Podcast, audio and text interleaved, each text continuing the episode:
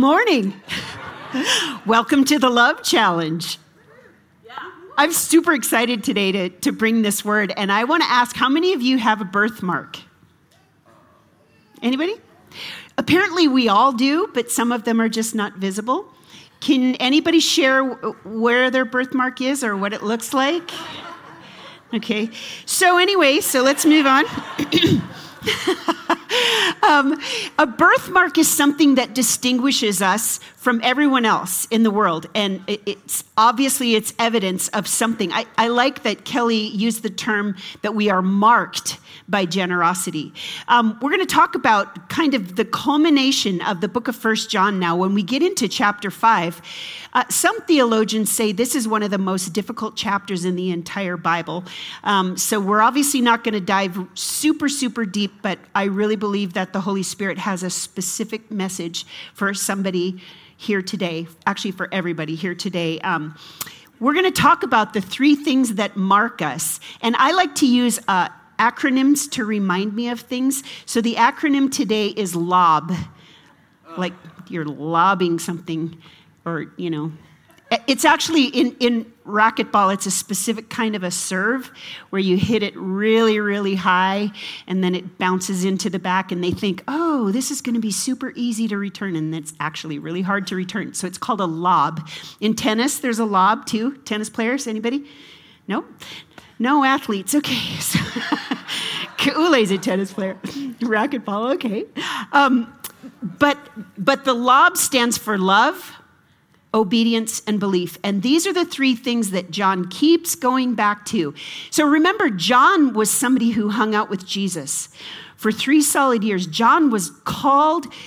Um, he well he called himself the disciple that jesus loved the disciple whom jesus loved so he knows this stuff and he's saying if you call yourself by the name of jesus you will love people love God and love people, you will be obedient to the commands of God, and you will believe that Jesus is the Christ. So let's get into this right now. We're starting with First John chapter 5.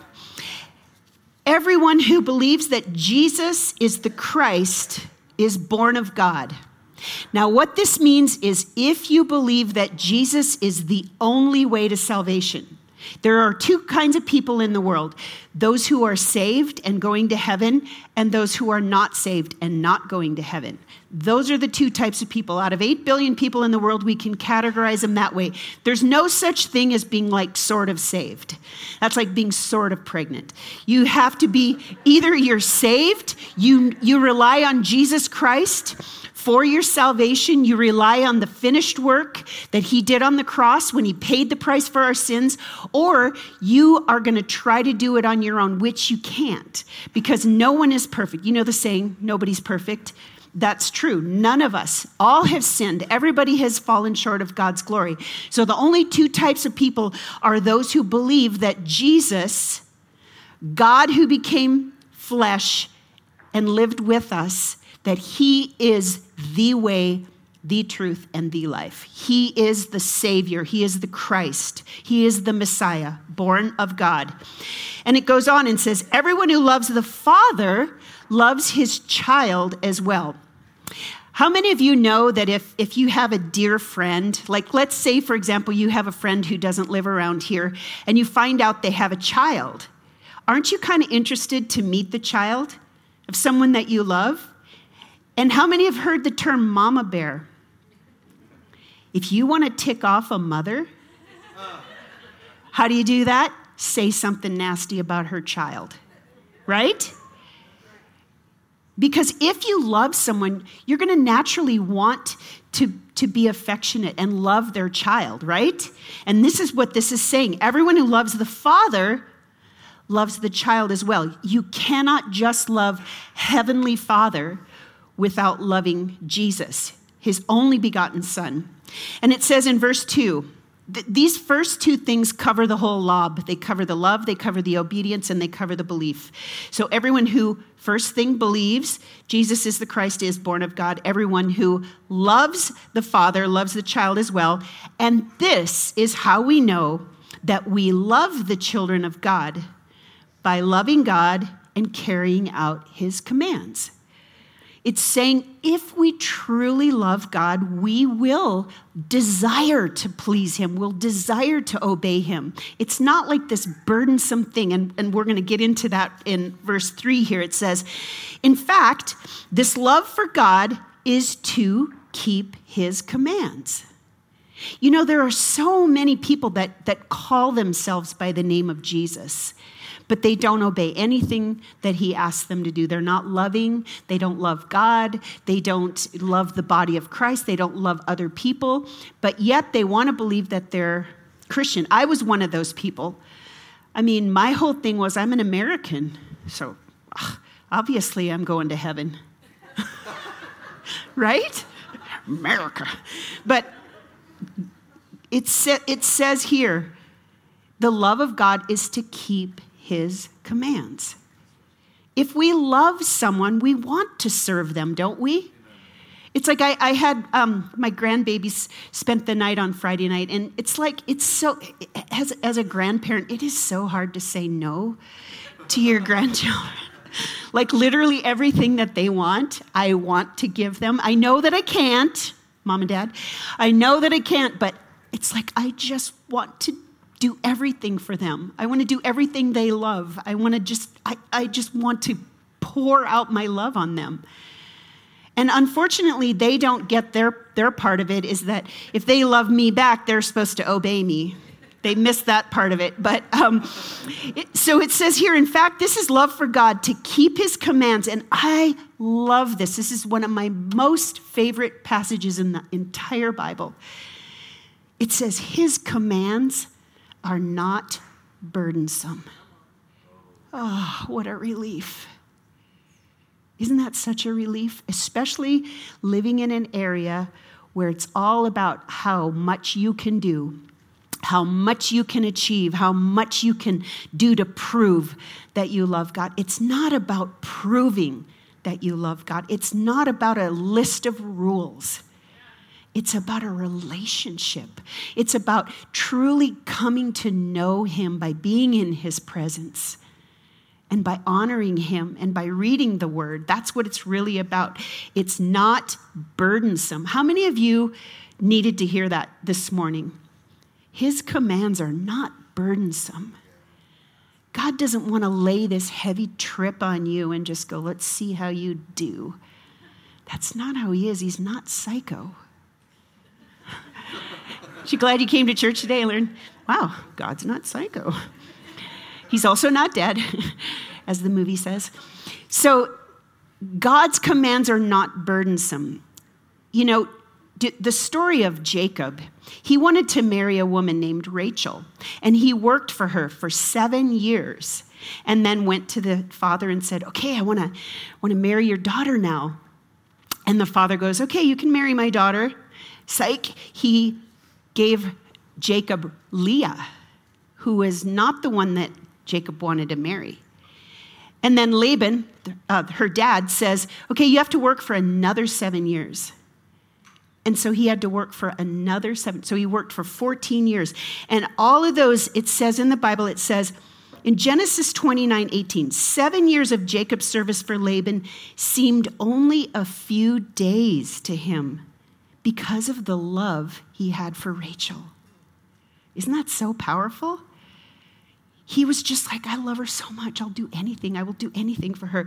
To obey God's commands doesn't seem like a burden when we really love him. There's an old proverb that says, Love feels no loads. Isn't that so true? Do you, do you understand what this is saying? This is saying that if you truly love someone, it's, it's a pleasure you know, like at Chick fil A when you get an order and they're trained to say, you say, oh, well, you know, thank you. They're like, my pleasure. I love that. My pleasure. And it's like the same thing. When we, when we love God and we love others, it should be our pleasure. It shouldn't feel like this obligation. Well, I guess I have to serve. If you, if you feel like that, you feel like, I'm obligated to serve or I'm obligated to give, or I'm obligated to tithe, or I'm obligated to do all these things. That's not the heart that God wants for us to elicit. He wants it to be birthed out of a genuine love for Him and a genuine love for his people, which we really only can have by his spirit, that agape love we talked about last week. One of the ways to really come to know the Lord and to really come to understand and to love Him is through daily rhythms. They talk about daily rhythms a lot in, in different um, spiritual aspects. One of the best daily rhythms is to wake up and first thing in the morning to begin to thank God, which is so hard to do some days, isn't it? When that alarm goes off a little too early. But a daily rhythm is spending time in His presence, letting Him quiet your soul, letting Him just pour out His peace on you. It changes everything, doesn't it? For those who do that, you know spending time in His presence so that you don't feel obligated to go and serve Him or to be kind. It's just, it kind of naturally just flows out of you. You know, one of the, what, one of the most violated of the Ten Commandments is which one? Anybody want to guess? Which one is the, the one that's probably disregarded more than any other, other Ten Commandments? Yeah, that's a bad one. but the, the one I think that is the most neglected is the Sabbath. Hear God saying, I have a gift for you. You work for six days, and then on the seventh day, you rest. See, the Sabbath is not supposed to be a burden, it's supposed to be a gift. I'm not going to ask you to raise your hands, but I want you to really consider this. If this made God's top 10, is this not an important principle? And some people are like, oh, that's old covenant. No, I don't think so. I think the Bible makes a case that Sabbath is something we are supposed to continue. I mean, did, did murder, I mean, is it suddenly okay to murder now because we're in the New Testament or New Covenant? Is it okay to commit adultery now? Is it okay to take the, the Lord's name in vain? Is it okay to, to worship idols? None of the other commandments passed away. Sabbath is however you do it, it doesn't have to be on Sunday, it doesn't have to be a specific time, but a 24 hour period of time where you don't work. And in Israel, they take this very seriously. I mean, they, they get everything all ready the day before. I mean, a, a, Friday during the day, they, they do sundown on Friday to sundown on Saturday and that's their 24 hour period. So they get all of their food ready, they get everything ready so they don't have to work, so they rest. I just want to strongly encourage you please begin to figure out how you can have a Sabbath somehow to honor the Lord, to keep the commandment, to honor the Sabbath day, to keep it holy. It doesn't have to be on Sunday. It can be, you know, it can be Friday night to Saturday night or you know whatever works out with your schedule but god has given us six days to do our work and he says then rest on the seventh. Even god almighty god who created the heavens and the earth he took sabbath. And this is the thing that is so cool. So god did all this created everything and then it says he created humans on the sixth day and said that was very good. Then the next day was the seventh day of creation, and that's when God rested. But it was the first day for humans. So it's actually, Sabbath is actually to prepare you for what is ahead. It's not to recoup from this horrible week or recover from being so exhausted. It's actually to prepare you. And one of the things that we really believe here at the adventure is that one of, the, one of the purposes for us existing here is to help people to discover who they were created to be. And one of the best ways to do that is to take a step back and just reflect and just, you know, sit and sit in the Lord's presence, get into the Word, and allow the Lord to speak to you about who you were called to be. We want to be the wind in people's sails. We want to help you discover who you are, who you are called to be. because God has made us all so unique and there's no like there's no pattern that you can follow because we're all individual. All 8 billion people in the world are all different. Every single one. So Sabbath is a gift. Sabbath is a gift for our physical and for our spiritual and for our mental health. And um, the goal of this is always God. It's always more of God. It's not just for rest, although He does call us to enter into His rest. But I start, I've started to realize, you know, we did the 21 days of prayer and fasting, and, and the, the three things that I continuously w- was praying, I was praying and asking God to give me strength and clarity and wisdom. And um, I feel like He really did that. And uh, I've come to the realization um, through spending time in prayer and through a loving but difficult conversation that I had. Um,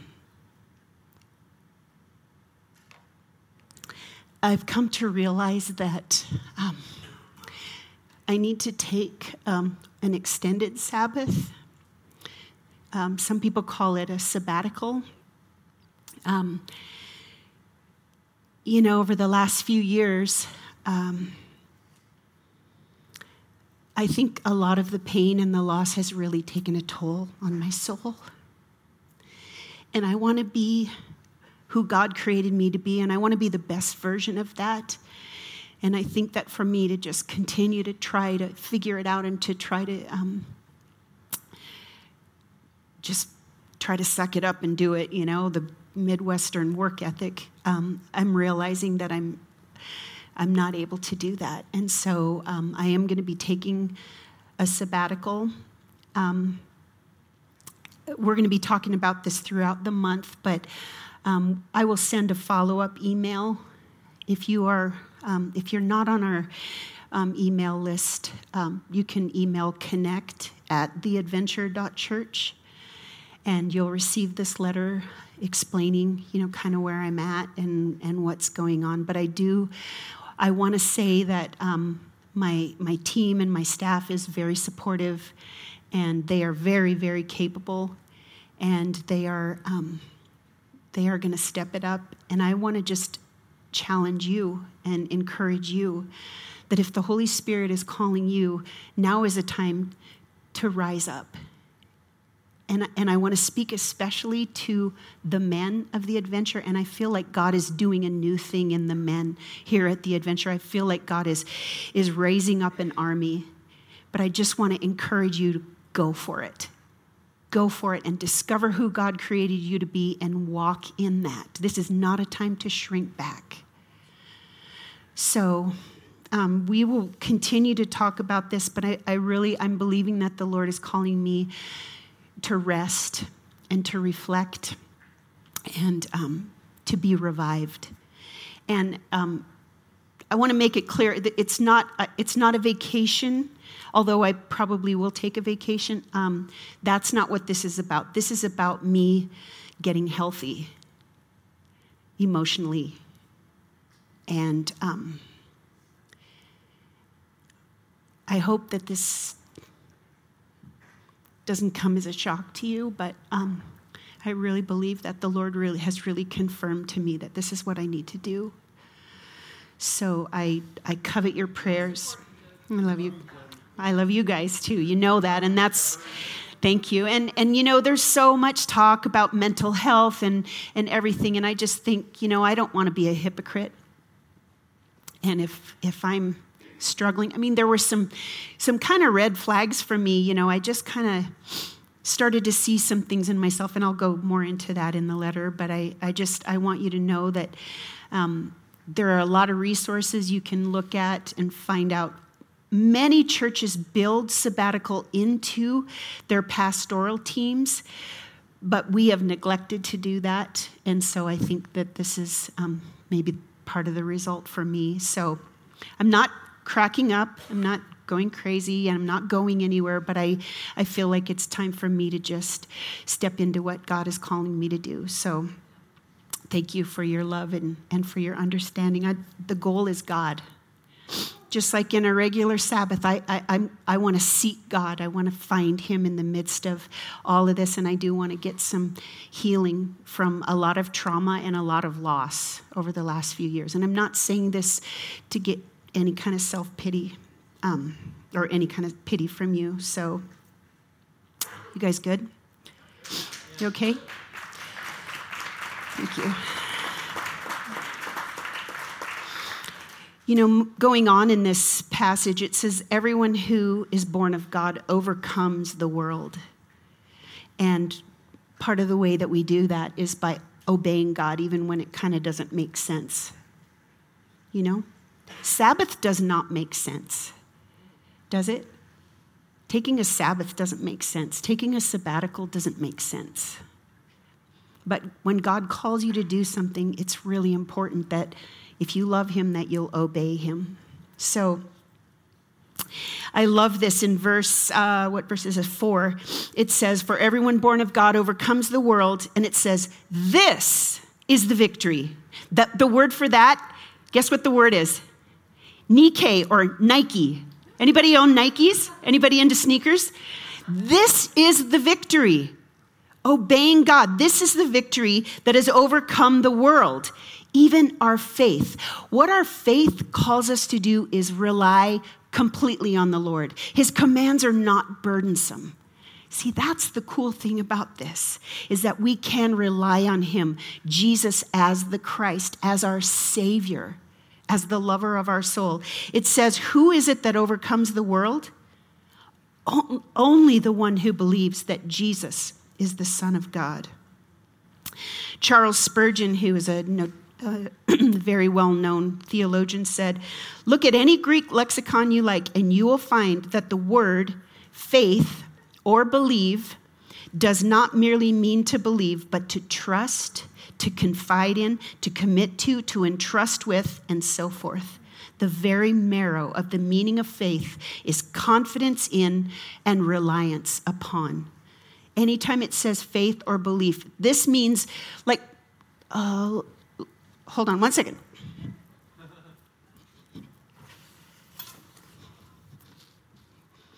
Again, I'm going to use this analogy of the chair.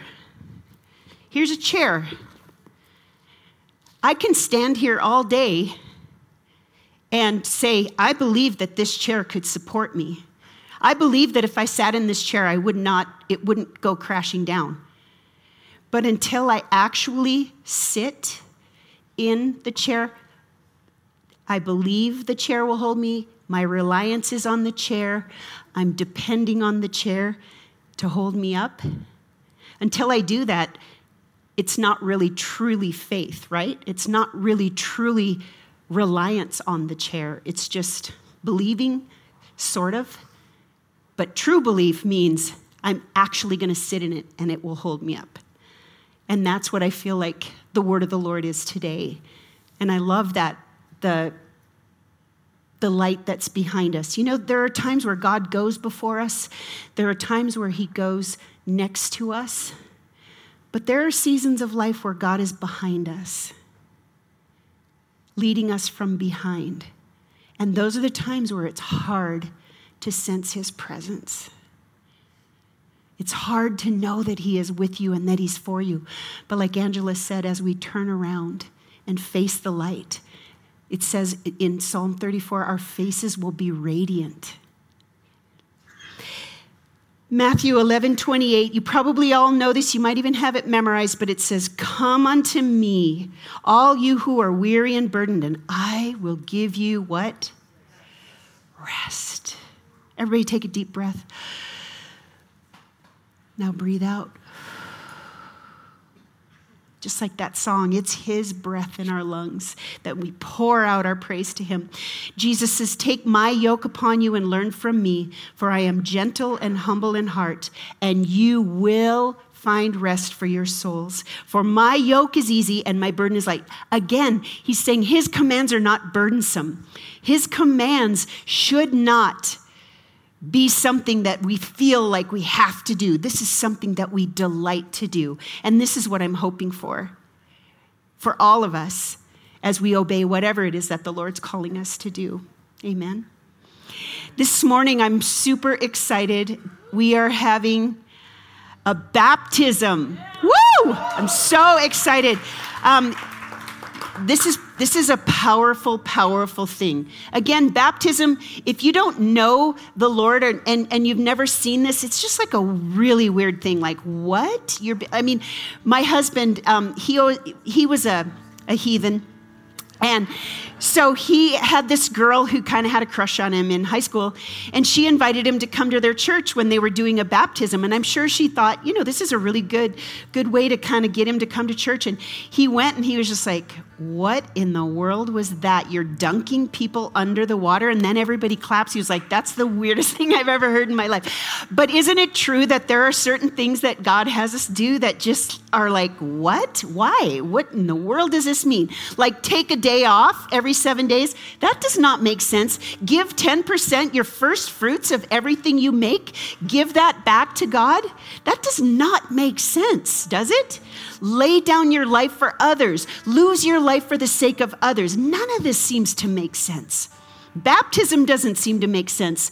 But when you hear these testimonies, I, I promise you, you are going to be moved by this. So um, I think are they going to bring the kids in? Good. We're going to have the kids. We want the kids to be here. So, um, God bless you guys. If you don't know Jesus, I just want to encourage you. Um, please come and talk to me or talk to the person that brought you. Um, I can promise you that there is such a thing as being born again, being born of the Spirit of the living God. And Jesus said to Nicodemus, He said, unless you are born again, you cannot inherit the kingdom of heaven. So if you are not born again, you're not in that camp of being born again, saved, please come and talk to me or talk to somebody. Don't leave this building without giving your heart to Jesus and opening yourself up to being born again of his spirit. Amen. Amen. God bless you guys. I love you.